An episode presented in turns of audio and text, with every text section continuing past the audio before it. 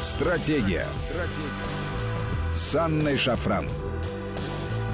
Добрый вечер, друзья, это Вести ФМ. В студии Анна Шафран. И сегодня вечером с нами наш любимый Семен Аркадьевич Богдасаров. Спасибо. Теперь и вечером. Спасибо. Друзья, напомню вам наши контакты. СМС-портал короткий номер 5533. Со слова «Вести» начинайте сообщения. И WhatsApp, Viber, плюс 7903 170 6363. Сюда бесплатно можно писать. Ну и подписывайтесь на канал нашей радиостанции в Телеграм. Вести FM+. Он называется. А мой канал в Телеграм называется просто «Шафран». Русскими буквами набираете подписывайтесь, пожалуйста, друзья.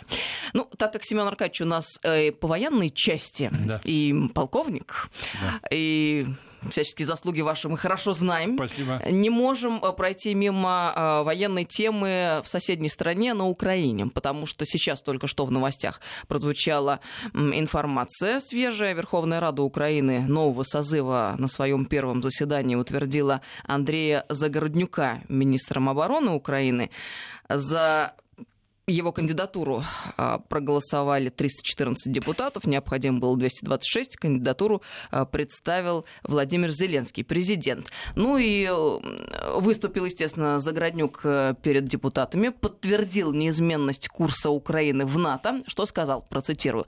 Во-первых, мы должны вкладывать большие деньги и усилия, чтобы наши военные были сильнее противника. Тогда у нас есть шанс выполнять боевые задачи, которые мы перед собой ставим. А во-вторых, надо, наконец, от слов перейти к делу в реформировании армии по стандартам НАТО. А, Потому что наши способности — это, как говорят, маленькая красная армия никогда не победит большую красную армию. А, Оговорился, что нынешняя украинская армия — это не красная армия. Вот так вот.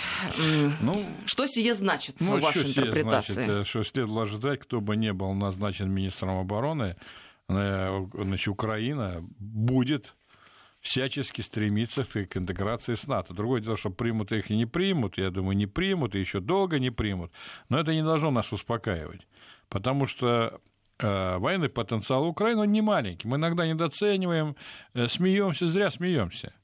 Ну, во-первых, речь идет о достаточно большой стране, ну, сколько бы там населения не было, там, ну, 40 или некоторые говорят уже меньше, там, на 12 миллионов. Ну, в конце концов, это все граждане Украины, подлежащие в случае необходимой военной мобилизации. А, Значит, армия, украинская армия, она, в общем-то, входит в двадцатку крупнейших армий в мире. да? Значит, э, умение воевать украинское, украинцев такое же, как и у нас. Мы один и тот же, э, скажем, такой военный компонент, ничем не отличаемся, не, не мы, да, то есть есть, э, например, страны, которые могут быть вооружены до зубов, но соседа они не могут одолеть, у которого меньше оружия, потому что боевые качества исторические у этой этнической группы, они выше. Ну, тут вот как бы равно, не надо недооценивать. Я- считаю, что это очень серьезный противник, да, и надо серьезно к этому относиться. Достаточно сказать, что резерв, значит, который может быть призван в случае необходимости, максимально 2 миллиона человек. Резерв первой волны это где-то по памяти 100-150 тысяч человек. Да? Это много. Что касается значит, интеграции в НАТО, да, мы часто умалчиваем, но дело в том, что в украинской армии, как, кстати, и в других силовых структурах, достаточно большое количество военных специалистов из стран НАТО. Да? От Министерства обороны, где есть два главных, они называются э, стратегические советники по особо важным вопросам. Ну вот до недавнего времени их было два. Один от американцев, другой от англичан. Какое-то время даже в качестве э, извиняюсь, советника от Великобритании был бывший командир сухопутными войсками Великобритании. Так, про между прочим. То есть это достаточно серьезный ранг. Да? И таких советников сотни. От инструкторов отдельных и заканчивая вот этими, значит, э, по особо важным, так сказать, там и так далее. То есть они уже находятся в тесной интеграции с государствами Запада, с НАТО, да? Это уже само по себе. И это даже более опасно, чем если бы Украина вошла в НАТО. Почему?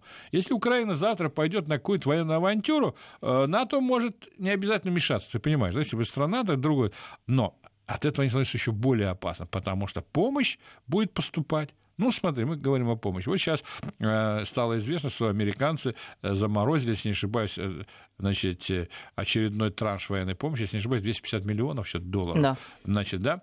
А, значит, ну, это они хотят, видать, проверить, все ли идет туда, куда отвечает интересам США, как Трамп А говорит. мне кажется, что не совсем в этом дело, Семен Аркадьевич, потому что, с одной стороны, про коррупцию в украинской армии да. все знают, это не, не новость, они, если бы хотели остановить, еще в 2015 году да. остановили ну, бы эту Я думаю, помощь. Это, в этом, конечно, дело. Но, Но в целом помощь государств НАТО за последний год превысила 1 миллиард долларов в виде военной. Э, вот я прошу прощения, мне кажется, тут очень важный момент. Смотрите, э, Зеленский, он же в последнее время какие заявления делает? Один в один на Порошенковские, похоже, нет, ну, да? Даже, Но нет, мне кажется, он все-таки понимает главный запрос избирателя остановить войну на Донбассе. Но Америка-то она не заинтересована в мире на Украине. Им их устраивает все то, что происходит.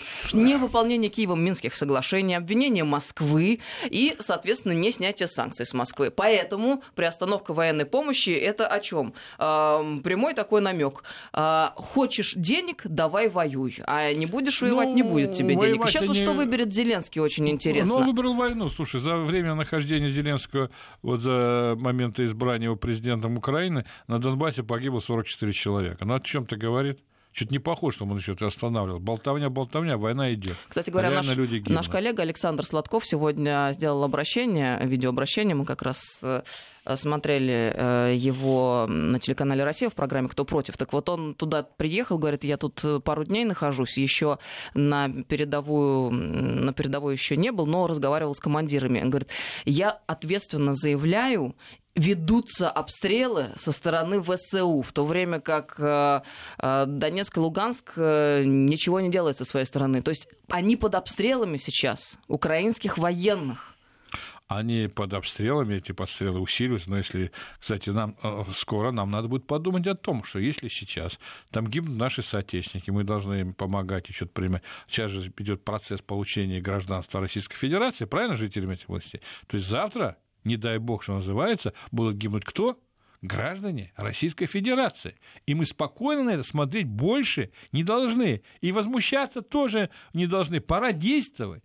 Очень эффективно действовать. Вообще, правильно ты сказал, Зеленский проводит такую же политику, как Порошенко – она антироссийской направленности, с точки зрения военно-политической, военной точки зрения. Это опасное государство, ведь на территории которого не присутствует не только большое количество военных советников НАТО да, и первых Соединенных Штатов, но и целый ряд инфраструктурных объектов э, э, значит, НАТО, да, значит, начиная с Запада, Яровая, там, значит, полигон еще советских времен, да, и заканчивается э, Вачакова база, которая формально украинская, а реально контролируется американцами, да, это так 150 километров, если не ошибаюсь, от Крыма.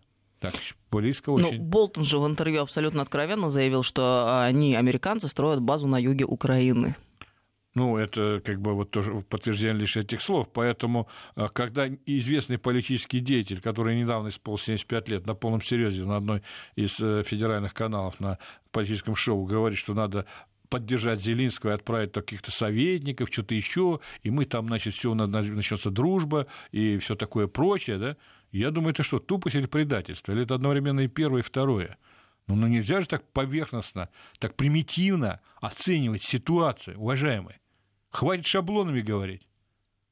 Вы посмотрите, что творится. Это реально огромный полигон. Сами американцы и другие представители НАТО оттуда не уйдут никогда. Ты же понимаешь, да? Ты можешь представить, что вдруг какие-то советники приходят с Москвы, отправлены этим товарищам, да, с красными бантами или еще с чем-то, и, значит, американцы говорят, о, извините, да, строим здесь, так, построились все, и вперед, кто Вашингтон, кто Брюссель, кто Берлин. Ты веришь в это? Очень яркую картинку вы нарисовали да, сейчас. Да, я еще раз, я как-то на э, Володе на воскресный вечер привел, назвал, спросил, а было ли в истории такое, что американцы сами уходили откуда-нибудь, да? Сказал, только единственный случай был. Это исламская революция в Иране, которая свергла, снесло все, что дали. Шахназаров правильно поправил, и Куба тоже. Ну, ты веришь, что кубинский вариант или, э, значит, э, иранский вариант повторится на Украине? Что-то я там ни Хамейни, ни Фидель Кастро в упор не вижу. Нет, как-то не видится, действительно. Да. Поэтому надо реально оценить. Подобные действия – это предательские по отношению к интересам Российской Федерации. Я считаю, что должен достойный ответ дан этому человеку. Я не называю из дипломатических соображений или как. Э, я больше, больше дипломатом становлюсь за многие годы значит, вот, нахождения в эфире. Да? Это опасность с точки зрения военно, э, военной безопасности нашего государства. Тысячи с лишним километров, так про между прочим, да. Поэтому, когда новый министр обороны говорит, что мы будем идти НАТО, да, ну, когда они тут придут, бог его знает что, но уже сейчас это по, по стандартам, когда он говорит по стандартам НАТО, это, я тебе скажу, непростая задача. Перевооружить украинскую армию по стандартам НАТО это, это огромная многолетняя работа. Но и сейчас у них очень много из чего. А, значит, не забывайте, почти 500 так называемых казенных предприятий, выпускающих а, продукцию военно-промышленного комплекса.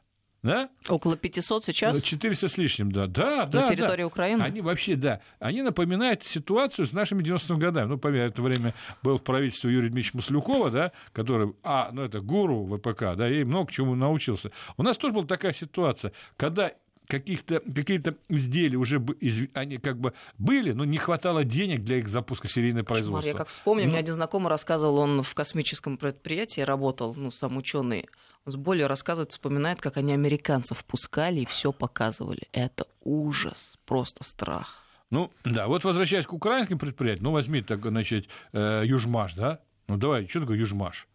Южмаш, да, это конструкторское, там отдельно конструкторское бюро и, значит, завод, да, это лучшие, лучшие двигатели не только для советских ракет самых мощных, но до недавнего времени, до 2014 года, это ракет, двигатели для наших космической отрасли. Это серьезно, да? Или вот Мотор Сич, который китайцы хотели, я его приводил, помнишь пример? Ну, это наши, это двигатель к основным многим нашим самолетам, вертолетам. Тоже денег не хватает. Китайцы что хотели? Они хотели вложить деньги, а потом, значит, понятно, да? Или возьми Харьковский танковый завод, легендарный танковый завод, на котором выпускался Т-34 впервые, да, выходил, да, еще первый, так сказать, разработан был там еще, да? да? Сейчас там прекрасный танк, как бывший танкист, так сказать, немножко оплот, экспортный вариант Ятаган. Поверь, это отличный танк, на порядок лучше основного китайского танка. Так, на всякий случай, вдруг китайцы думают туда вложиться что-то, да, там, а почему бы и нет. Это нельзя недооценивать. Поэтому стандарты НАТО, когда придут, тогда придут еще непонятно. Да, есть слабость у украинской армии с точки зрения вооружений и боеприпасов. Боеприпасы. Основная масса боеприпасов, в том числе, которые используются на Донбассе, до недавнего времени это были устаревшие, потому что срок годности, там, 15, 20, 25 лет, это еще советских времен было заложено. Ты понимаешь, они давно, э, как срок годности ушел, и, естественно, их опасно даже было применять, многие э, подрываются, там, мины 127-миллитровые, там, например, неоднократно под, э, взрывались, так сказать, и так далее. Я имею в виду, взрывались э, не на территории противника, а при использовании, так, самими военнослужащими значит, украинской армии, да. Сейчас поэтому они в этом плане очень много чего хотят делать. Вот поехали в Канаду, да, там, значит, Трюдо им, значит, как это мягче сказать, вписал, так, на самом деле, иначе можно было сказать, свои БТР очень неэффективные, плохие, которые у украинцев БТР-4, он на порядок лучше, чем этот БТР, да, но по цене дорогой. Да, да, говорит, но он дал денег и на, разви... на создание э, производства боеприпасов. Вот это серия боеприпасов к тому вооружению, которое сейчас есть. Да? Поэтому это очень все серьезно. И недооценить это не надо. И очень серьезно к этому надо относиться. А не так, вот давайте пошлем кого-то там, и завтра мы с он задружим, блин, и у нас все будет хорошо. И нам надо думать об этом. Нам, у нас брошен вызов, у нас под боком у нас находится плацдаром на, э, значит, наших врагов, которые против них нацелены. Не надо, я за дружбу народов, я очень уважаю украинский народ, люблю украинский народ. Но не видеть все это, это нельзя. У нас должна быть отдельная программа направлена на это. Самое обидное, что все, что я тебе перечислил, в основном где производится? Правильно, на юго-востоке Украины где в свое время было э, развернуто серьезная военная промышленность во времена э, э, значит, э, Российской империи, а особенно во времена Советского Союза. И это так, там живут так, того, кого мы называем русскоговорящие украинцы, в основная масса, да, ты понимаешь. Нам очень серьезно надо думать над этим вопросом.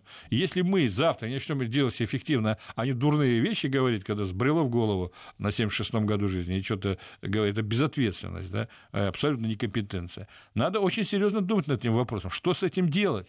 И делать надо только то, что уже очевидно может дать эффект. Это настоящие экономические санкции, это паспортизация, точнее, выдача паспортов граждан Российской Федерации всем жителям юго-востока Украины, после чего произойдет дезинтеграция украинского государства. Потому что гражданина России в армию нельзя призвать, офицерам нельзя сделать, правильно, нет? Что будет происходить? Правильно, они лишат значительного мобилизационного ресурса, и начнется расслоение значит, украинского общества. И эта территория, это историческая территория российского русского государства. И вот так посмотреть, как там наши враги, американцы, распоряжаются, как все дома, это грех. Есть другое слово, это самое такое мягкое использовать. Но еще раз, ведь этих событий становится очевидным и прозрачной, э, очевидной и прозрачной а, следующая вещь. Тут уже многие до сих пор нас рассуждают а, про Крым надо, не надо было воссоединяться. Слушайте, Севастополь, там бы американцы уже давным-давно стояли. Ну, это удобное, конечно, э, Черное море, э, Севастополь, ну, конечно, они вполне могли бы там быть. Да? И то, что Крым вернулся в Российскую Федерацию, даже с точки зрения военно-стратегической, абсолютно верное решение. Конечно, еще вернее было решение, если вся, весь Юго-Восток вошел. Но надо над этим работать. Это очень великая задача. Тот, кто это сделает, войдет всегда в историю российского государства как величайший герой русского народа. Ну, э, теперь предлагаю... А те, кто этому бредовые вещи предлагает, как предатель русского народа. О духоподъемном немного. Сейчас Давай. в подмосковном Жуковском проходит 14-й международный авиационно-космический салон МАКС-2019. И почувствовать себя первым пилотом самолета можно и примерить настоящий космический скафандр, и 210 авиалайнеров, и вертолетов увидеть можно, и летным шоу насладиться все это могут. А, в общем, и простые смертные до 1 сентября. А вообще Макс бьет все рекорды, более 800 российских и зарубежных компаний а, он собрал в этом году. Подписано много контрактов, кстати на поставку, в том числе для нашей гражданской авиации самолетов да, нашего производства. Ну и Китай очень активно принял участие. Вот. Насколько это заметно событие там вовне? Ну, это одни из крупнейших выставок значит, вооружения вообще, как-то, и в том числе, конечно, очередь, авиационная выставки, да, но мы показываем, что с каждым годом у нас появляются, в общем, новые самолеты, новые вертолеты, да, особенно впечатляет, конечно, военная продукция, вне всякого сомнения, я, не, я не против гражданской продукции, ну, будем надеяться, что когда-нибудь МС-21, это новый гражданский авиалайнер, станет основным авиалайнером среднемагистральный, если не ошибаюсь, он для полетов на, по, значит, у нас в стране, ну, не знаю, как получится за рубежом, да, но это, конечно, Су-57, это самолет пятого поколения, Су-35, который реально уже находится на вооружении, значит, э, российской армии, если не ошибаюсь, Су-57 практически тоже, да, но по своим тактико-техническим характеристикам Су-57 превосходит знаменитый F-35 американский, да. Это очень высококлассная техника, что, в общем-то, радует. Вообще, когда мы часто говорим о том, что нам надо продвигаться с точки зрения э, значит, э, вооружения разного рода ядерного вооружения, да, ну, Посейдоны, Цирконы и много чего другое называют, все это правильно, надо. Но не надо забывать и, в общем-то, о развитии наших, э, скажем так, обычного вооружения, и в том числе авиационного, да, но и не только авиационного. Вот мы сейчас живем в реальном мире, да, в реальном мире идет локальные войны, да, вот в Сирии, например. Кто сейчас больше всего нагрузка на кого ложится? Конечно, на авиацию, да, тоже авиацию, но и на средства противовоздушной обороны, которые вот, э, в частности, обороняют э, нашу базу Хмейми. Э, в контексте этого значит, естественно, хотелось бы остановиться и на том вооружении, которое, в общем-то, у нас в этом плане есть. У нас есть такой панцирь. Панцирь – это зенитно-ракетно-пушечный комплекс – да? Есть несколько разновидностей панциря, в частности, есть значит, панцирь с1, есть э, уже панцирь С2 и ряд других. Это очень, очень серьезная вещь, э, на которой вооружена и ракетами, и пушками, да, что позволяет вести огонь по различным видам э, значит, средств воздушного нападения. А, кстати, может вести и по наземным, благодаря пушечному вооружению. Все же последняя модификация – это панцирь, который позволяет поражать цель на дальности до 40 Э, километров. Они прекрасно себя показывают в Хмейми, когда вот эти боевики, эти самые э, э, беспилотники запускают, которые производят, понятно где, запускают с территории Идлиба, они, в общем-то, хорошо справляются с своими задачами. И те страны, куда мы их тоже экспортируем, да, и уже вот тот же Алжир, да, Объединенные Арабские Эмираты и ряд других государств очень довольны этим вооружением. Мало того, наши конструкторы, а это, значит, продукция выпускает концерн высокоточные комплексы, значит, и, и головной, головное предприятие, оно расположено в Туле, да, это Тульский прибор, значит, конструкция приборостроительный значит, завод, да, вот. Насколько я знаю, сейчас уже разработана система, которая даже позволяет перехватывать снаряды, э, точнее, неуправляемые ракеты от града. То есть это уже не то, что там летит беспилотник, самолет, еще это, ну, это снаряд, по сути, который еще недавно казалось невозможно его значит, э, значит, э, сбить. Сейчас это возможно. Да, пока идет разработка более совершенных схем, которые позволят значит, сбивать в случае массированного нанесения удара несколькими там, установками ГРАД, там, ну, много технических нюансов. Это достижение огромного плана. Мы сейчас прервемся на новости на несколько минут. С нами Семен Аркадьевич Богдасаров. Э, сегодня 553320 это смс-портал, WhatsApp, Viber, плюс 7903 170 6363. Стратегия. Стратегия. С Анной Шафран. Добрый вечер, друзья. Мы продолжаем нашу беседу. С нами сегодня Семен Аркач Богдасаров, директор Института стран Ближнего Востока и Центральной Азии. 5533 Вести это смс-портал, WhatsApp, Viber, плюс 7903 176 363. Сюда бесплатно можно писать. Мы э, о Максе вели речь перед уходом на новости. Макс 2019. Авиасалон посетили и российский президент Владимир Путин, и коллега его президент турецкий, Эрдоган, а, собственно, и экспозицию осмотрели, и переговоры провели. Так вот, на переговорах одной из главных а, тем стала обстановка в Сирии. А, Эрдоган раскритиковал действия сирийских правительственных войск. Что сказал, я процитирую. По Сочинскому меморандуму, который мы подписали в сентябре прошлого года, мы смогли достигнуть относительной стабильности, но, к сожалению, с мая правительственные войска осуществляют бомбардировку в отношении, в том числе, гражданских объектов, нарушили это относительное спокойствие. К сожалению, это и затрудняет выполнение Сочинского меморандума.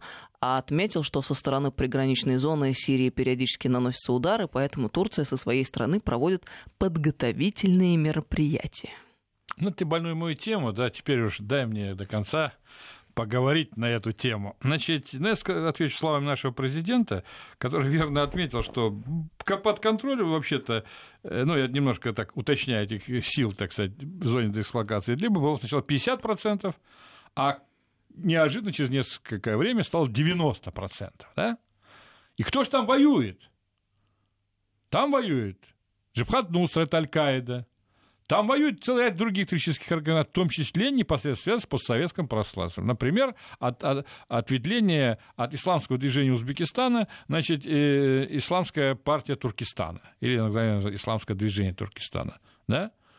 То есть это боевики, которые, в общем-то, потом могут прибыть на постсоветское пространство. Вопрос, откуда они получают вооружение, боеприпасы, горючие материалы, где они лечатся – кто создал правительство в Сирии в изгнании со своим министром обороны? Это все господину Эрдогану надо задать.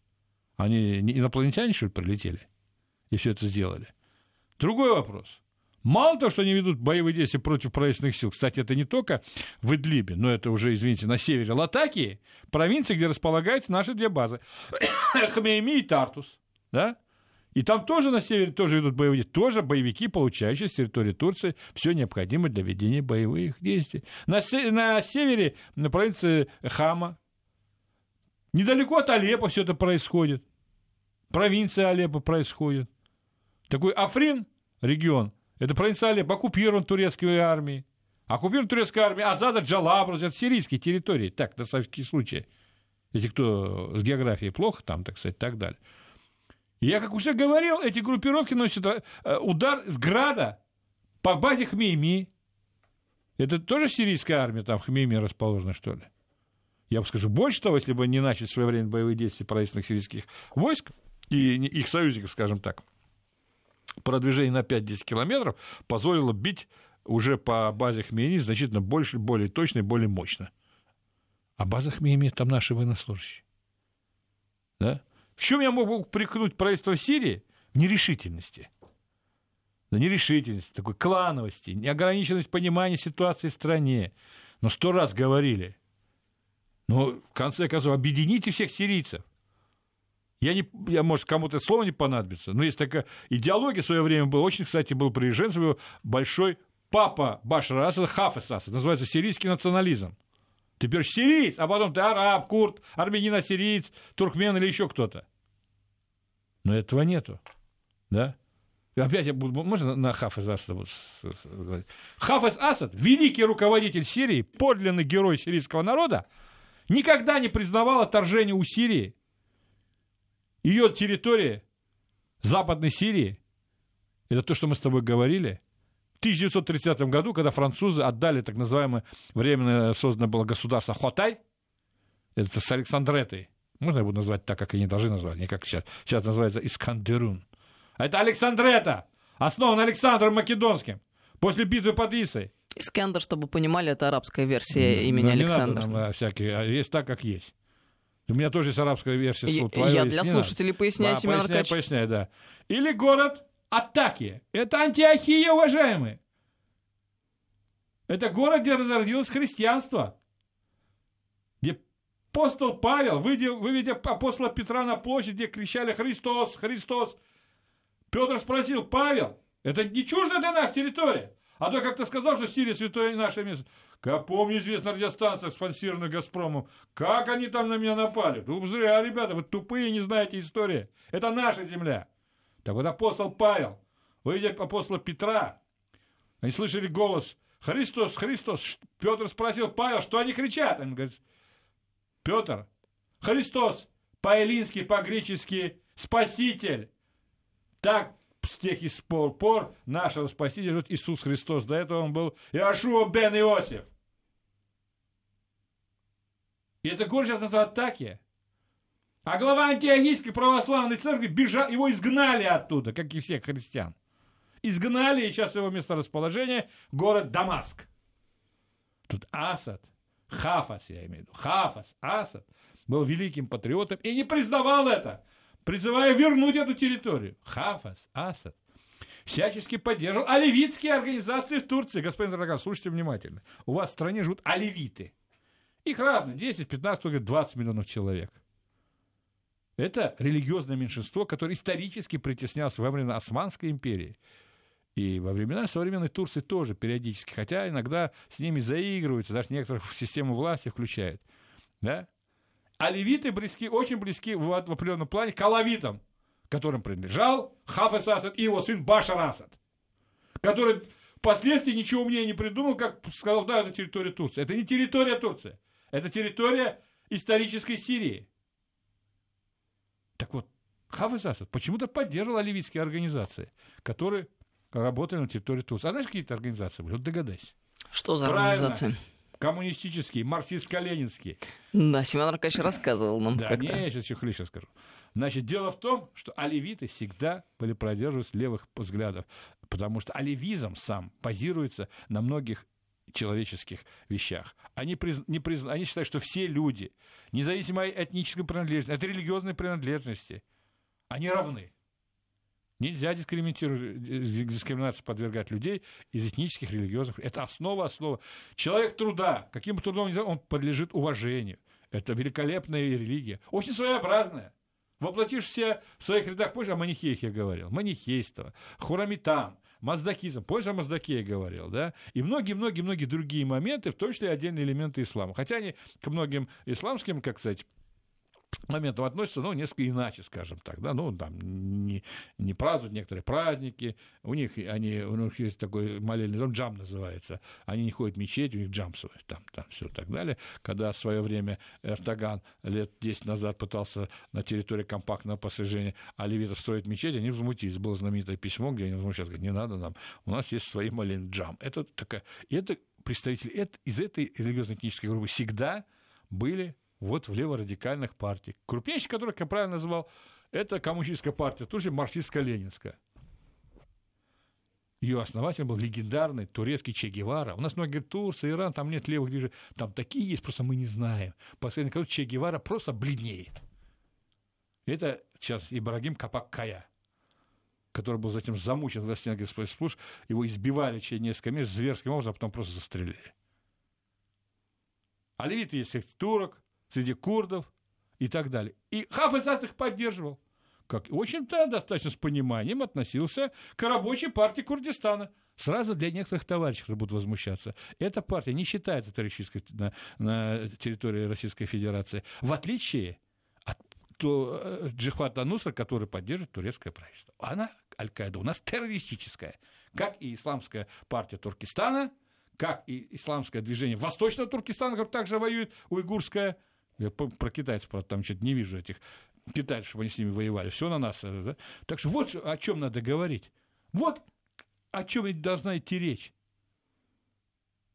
Если бы, как говорит наш, был у нас, у нас некоторые, эх бы Сталина, такой в Сирии, наверное, должен говорить, эх бы Хафаза Асада, он бы навел порядок, и Сирия освободился от оккупантов. Кто дал право Турции оккупировать исконно сирийские территории? Нет, даже не то, не атаки, э, прости господи, Антиохию или Александрету. Азазу, Джалабрус, Африн, где проходят этнические чистки. Кто дал право? Это территория э, Сирии. Я больше скажу, можно было сделать так, что и американцы уже убрали бы за Ефратия. Но не хотят, товарищи в Дамаске. Не хотят или не могут? Не могут из-за своего закостенелого такого баасистского мышления. Партия Баас — это партия арабского возрождения. Это такая своеобразная. Ее хотя уже как бы там они внесли какие-то изменения в Конституцию, но в мозгах у них все это сидит. Хотя курды предлагают прекрасное дело. Они предлагают выйти на границу с Турцией. Я вот тогда говорил, не хотят э, эти самые, как его, э, в Дамаске. Давайте мы выйдем в свои силы. Давайте ведем. Э, там, где расположены крупнейшие гидроксад Тапку, Тишрин, возьмем под контроль. Это электроэнергия для всей Сирии. Давайте Камышлю, где прекрасный аэродром, кстати, находится под контролем правительственных сил. Ну почему нам там свои самолеты? Нам надо расширять наше это присутствие. И, наконец, если в ближайшее время не будет серьезной значит, политической реформы, в Сирии может ситуация обостриться резко. Правильно было сказано в свое время на брифинге Министерства обороны? Что это такое Аттамф? Да? Это база американцев, база территории которой 2000 боевиков, по сути, создают террористические группировки, которые затем проникают на территорию другой Сирии и проводят следующие мероприятия. Нападения на экономические объекты, особенно связанные с производством фосфатов. Евросоюз не ввел санкции после фосфатов. Да, уникально. Санкции на Сирию есть, а на фосфаты нет. Фосфаты нужны. Так вот, чтобы не было поступления валют, они подрывают все это, да, ведут агитацию среди населения, антиправительственную и так далее. Это очень опасная тенденция. Я э, не хочу дальше распространять, там еще есть. Пора приходить к серьезной политической реформе. Реальной политической реформе, а не надуманной. С изменением Сирийско-Арабской республики убрать арабскую. Помните, там был такой у нас тут товарищи. Слушайте, вы что, это вас как? они там могут христиане, еще кто-то, но многие считают себя арабами. Не надо против себя настраивать людей. Или убрать из Конституции Сирии упоминание о шариате. При Хафизе Асада был шариат включен туда. Не мешал никому. Прекрасная страна была, бывала там в те времена. Я что-то не верю, что кого-то это мучил. Хочешь, ходи в мечеть, хочешь, ходи в церковь. Э, хотят люди жить, э, какие-то свои значит, внутриобщинные вопросы решать по шариат. Да пусть решают. Не хотят, пусть решают по-другому. Надо реально посмотреть, надо реально, мы прошлый раз с тобой говорили, ливанский опыт, 15-летней войны, посмотреть и внести изменения. Чем раньше сделаем, тем лучше. Если нет, причем разговор должен быть очень жесткий, очень короткий. Или вы будете делать, ребята, или, или будет что-то по-другому. Семен Аркадьевич, а почему э, что-то замолчали э, западные наши коллеги-партнеры вот по какому поводу? Асад должен уйти. Помните, как часто эта фраза произносилась? Ну, просто как мантра, постоянно. Сейчас не слышно. Что случилось? Я думаю, просто сирийская проблематика, она вот ушла на второй план на самом деле, да, там появилась иранская тематика, там вот это все. А так, если ты уж на Западе вдруг решили, пусть Аст остается, на самом деле процесс попытки э, свержения Асада продолжается. Экономические санкции жесточайшие. Это что, не, это не способствует разве э, дестабилизации ситуации в стране с последующим возможным, как кажется на Западе, уходом Асада? Турецкая а, мешается чудом, что турки без согласования с американцами действуют, что где-то они с ними спорят. Ведь основная проблема э, Турции с американцами – это курдская проблема. Они недовольны, что американцы поставляют оружие отрядом самообороны курдов за Ефрате. Если бы не было проблем, там ничего вообще не было, все было хорошо. Да? Как Трамп, помнишь, когда мы уйдем из за Ефрате. Но потом военные объяснили, что не надо, брат. Конечно, хотелось бы продать туркам и Патриот, и F-35 заработать, но как-то вот военная с точки зрения победи, по, э, превзошла, да? Это тоже попытка свержения Асада. Не, не, не, не, не надо успокаиваться, такого нет.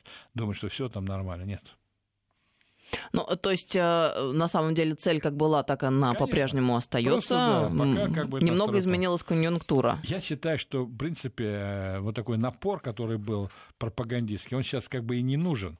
Я думаю, на самом деле, страны Запада, точнее, их силовые структуры, при, при шпалении спецслужб, как и спецслужбы Турции и ряда государств Ближнего Востока, сейчас готовят большой сюрприз в Сирии. Это сюрприз называется. Население, понимаешь, населению надо восстанавливать хозяйство, да, 350-400 миллиардов долларов надо на восстановление. Люди после войны должны, значит, как-то э, жить и так далее. Они хотят использовать целый ряд ошибок, в том числе в руководстве в Дамаске, чтобы дестабилизировать ситуацию в Сирии уже иным способом, чем было до того. А, есть еще одна э, интересная тема. Вот э, вы сказали о том, что, мол, Сирия ушла немного на второй план. А, Иран, иранский вопрос э, вновь встали и появились да, на повестке дня. Тут какая информация сейчас по лентам проходит? Источники в Вашингтоне проинформировали о том, что американская сторона в июне осуществила секретную кибератаку против Ирана. Об этом Нью-Йорк Таймс пишет. По данным издания, Тегеран до сих пор не может отправиться от э, произошедшей 20 июня кибератаки, наладить связи между военными подразделениями и восстановить свои компьютерные системы. Целью действий американской стороны был корпус стражи исламской революции. Э, по словам экс-сотрудника разведки США Нормана Рула, таким образом США хотели продемонстрировать свои возможности во избежание крупного конфликта а, иранской стороной. После произошедшего Иран утратил возможность совершать атаки на танкеры в Персидском заливе. Зачем они сейчас эту информацию вот, ну, показать эффективность работы соответствующих Реально. структур Соединенных Штатов, это ну, понятно, да. Э, показать, что они продолжают бороться с этим режимом. Слушай, они много делают в этом плане, да. У них единственное не хватает духу у их главнокомандующего господина Трампа перейти к какой-то военной стадии операции. Да? Вот какое-то есть три варианта. Есть массированное, что очень трудно осуществимо в связи с территорией, большой территорией Ирана и целый ряд других обстоятельств, как для оккупации которых, как-то они почитали, нужно 500 тысяч, миллион человек. Да? Э, даже вот хузистанский вариант, когда одну провинцию, основную Хузистан, они хотели бы там а, откусить, а это 48 процентов всей нефти перерабатывающей промышленности Ирана, да, у них этого не хватает, да, они там пугают тогда, а все касается экономических стран, они очень эффективны. Кибератак, они э, работают в этом плане. Попытки оживления сепаратизма, среди белуджев, курдов и, э, значит, э, а в Ахвазе среди арабов, суннитов в том числе, это они работают. Они работают, не беспокойся, динамично, настойчиво работают. У них в Соединенных Штатах никто не кричит, давайте пошлем наших советников в Иран. Они обрадуются, видишь, мы когда-то были там. И все у нас будет хорошо, ура, ура, давайте поддержим Рухани. Вот он такой хороший, как у нас некоторые призывают по, по Украине, по Зеленскому. Ну, точно, точно, ну, точно человек вообще, ну, я не знаю, близко нельзя к политике подпускать. Это просто уже не политика, а черное что. Такого там нет. Они говорят, Иран, дружеская страна. Кстати, в Соединенных Штатах очень большая иранская община, чтобы ты знала многие иранцы э, в системе власти присутствуют. На среднем или чуть выше, много бизнесменов. В свое время был даже руководитель ассоциации продажи стрелкового, не, производитель, извиняюсь, стрелкового оружия Ирана. Значит, э, иранец был. Я как э, об этом узнал, я был советником главы миссии ООН Таджикистан Ливию Бота, и его дочка приезжала как на стажировку в Таджикистан в системе ООН, да, там иранка, да, то есть там иранская община серьезная. Да? А она какую позицию там занимает? Так я не знаю. Занимала. Это 90-е годы, это гражданская война когда была. Ну, была там что-то, чем занимался, на нее не обращал внимания, у меня другие задачи были.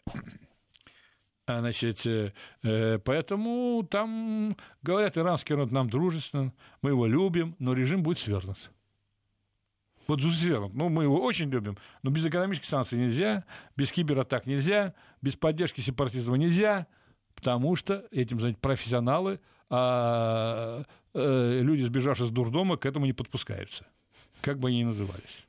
А будет свергнут э, иранский режим? А мой, мой прогноз? Да. Я, ну, ты, ты, ты, ты хочешь, чтобы с иранского посольства тебе позвонили, там, ну, что, зачем тебе это надо? Ну, ты же знаешь, очень откровенно, я становлюсь профессионалом. Да. Ну, просто для того, чтобы... Да, против... я Послушайте, вот так. Для отвечу. того, чтобы эффективно противостоять угрозе, нужно знать э, реальное положение дел. Конечно. Естественно, мы понимаем, что э, никто не хочет такого поворота событий. И мой вопрос, он задан именно в этой связи. То есть э, насколько э, шансы американцев э, велики или малы? А, Давайте я отвечу несколько косвенно профессионально. Э, Комплекс мероприятий, которые проводят американцы профессионально, очень эффективны. Сумасшедшее падение курса реала, сумасшедшее сокращение бюджета, если не ошибаюсь, два с половиной раза. Да, это о чем-то многом говорит. Да? То есть э, и население, в общем-то, радикализируется.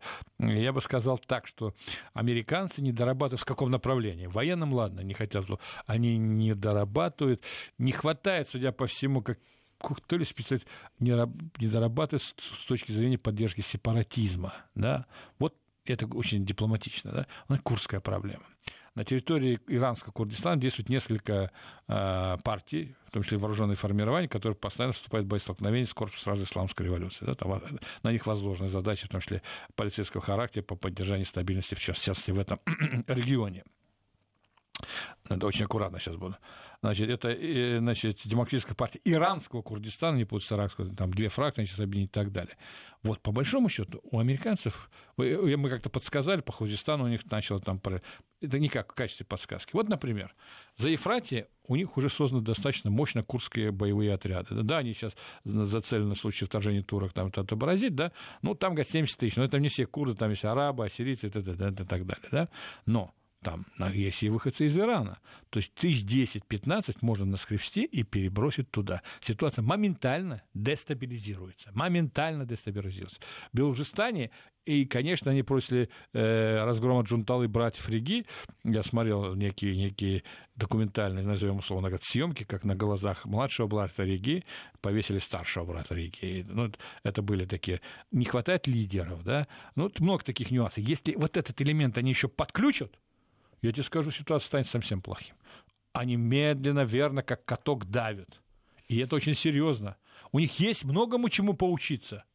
Очень немного. Не ля-ля-ля-ля, фа-фа-фа-фа, а очень конкретной работе, направленной на смену власти в той или иной стране. И нам надо внимательно еще раз посмотреть, как они работают против нас. Потому что много что они нарабатывают на Иране, они запускают против нас, в том числе с точки поддержки внутренней Шалопаев, который, который здесь пытается что-то сделать. Еще раз акцентирую внимание на том, что мы, естественно, желаем всяческих успехов народу Ирана и Как и Ирану в целом. народам, да. и, э, безусловно, надеемся, что они э, достойно э, выйдут из сложившейся сложной спросила, я не ситуации. мог уйти от И- ответа, Нет, но да. это мы должны знать, с чем имеем дело, учить, безусловно. изучать, да, а да. Штаты это наш геополитический противник, Враг, основной. это враг, это не враг. И на самом деле, да. Я придерживаюсь с точки зрения Семена Аркадьевича Богдасарова. Надо называть вещи своими именами. Семен Аркадьевич Богдасаров, спасибо, Спасибо, вам спасибо, большое. спасибо. Это Вести ФМ. Всем доброго вечера, друзья. Подписывайтесь на канал радиостанции в Телеграм. Вести ФМ Плюс. Мой канал в Телеграм. Шафран русскими буквами. Всем всего доброго. Да, и Семена Аркадьевича ждем. Стратегия. Стратегия. С Анной Шафран.